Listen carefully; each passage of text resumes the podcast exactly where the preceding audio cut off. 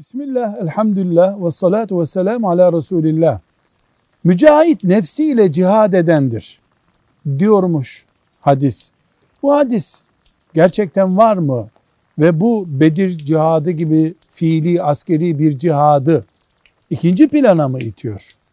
Cevap olarak deriz ki hayır bu hadis doğrudur. Tirmizi'de var sahih hadistir. Mücahit nefsiyle yani iç dünyasıyla da cihad edebilen insandır. Nefsini terbiye etmemiş bir insan hırslarını, kibrini, insani duygulara karşı oluşacak mikropları temizleyememiş bir insan bu huyları din haline getirmiş kafirlerle nasıl cihad edecek ki? Abdest almadan, taharet yapmadan namaz kılınamayacağı gibi halbuki asıl olan namazdır. Nefis cihadı, kibirden, gururdan, paraya tenezzül etmekten, şehvetleri esir olmaktan arınamamış bir insanda büyük cihadı yapamaz. Bu bu demektir. Velhamdülillahi Rabbil Alemin.